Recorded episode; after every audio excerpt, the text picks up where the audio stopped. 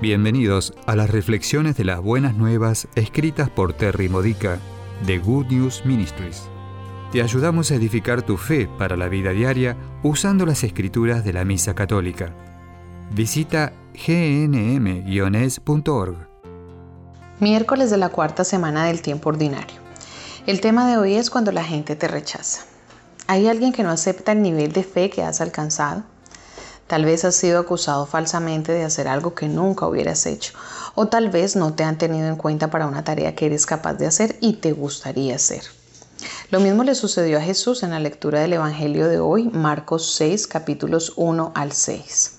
La buena noticia es que incluso en nuestro lugar de origen, donde es más posible que la gente desconfíe de los cambios en nosotros, Dios nos da aliados y seguidores. Tomemos por ejemplo a Santiago, uno de los hermanos mencionados en este pasaje del Evangelio.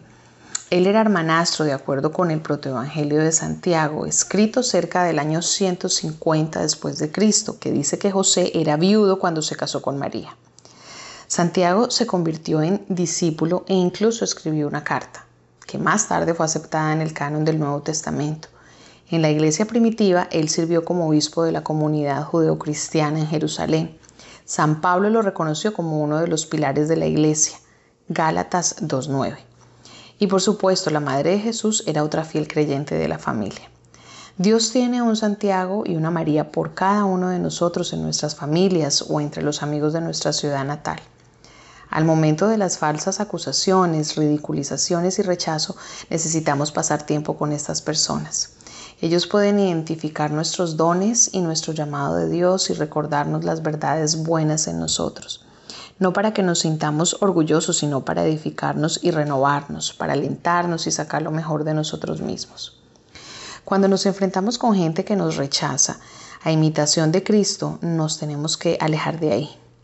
Jesús no intentó de manera repetida cambiar su forma de pensar. Él no insistió para que lo escuchara ni tampoco se quedó parado y dejó que lo golpeara. Llegaría el día cuando permitiría que ese tipo de gente lo clave en una cruz, pero no será este día. No nos gusta que nos rechacen. Deseamos que nuestras creencias sean valoradas y validadas. También queremos que los demás confíen en nuestra sabiduría por su propio bien. Ahora bien, si no tienen oídos para oír, solo estamos desperdiciando nuestro tiempo. Dios no ha terminado de prepararlos para que acepten la verdad. Alejarnos no necesariamente quiere decir que nos saldremos de sus vidas. A menudo es así, pero cuando estamos casados con alguien que duda o estamos trabajando con no creyentes o de alguna otra manera estamos obligados a permanecer, alejarnos se consigue con una actitud santa.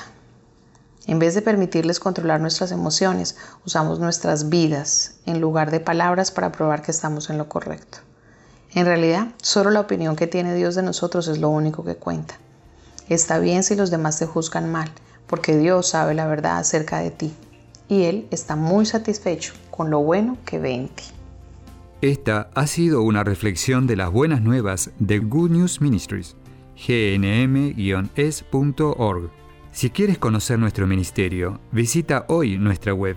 Encontrarás reflexiones para recibir por correo o mensaje de texto, retiros en línea, recursos de oración y mucho más para ayudarte a conocer el amor del Padre, para acercarte más a Cristo y ser lleno del Espíritu Santo.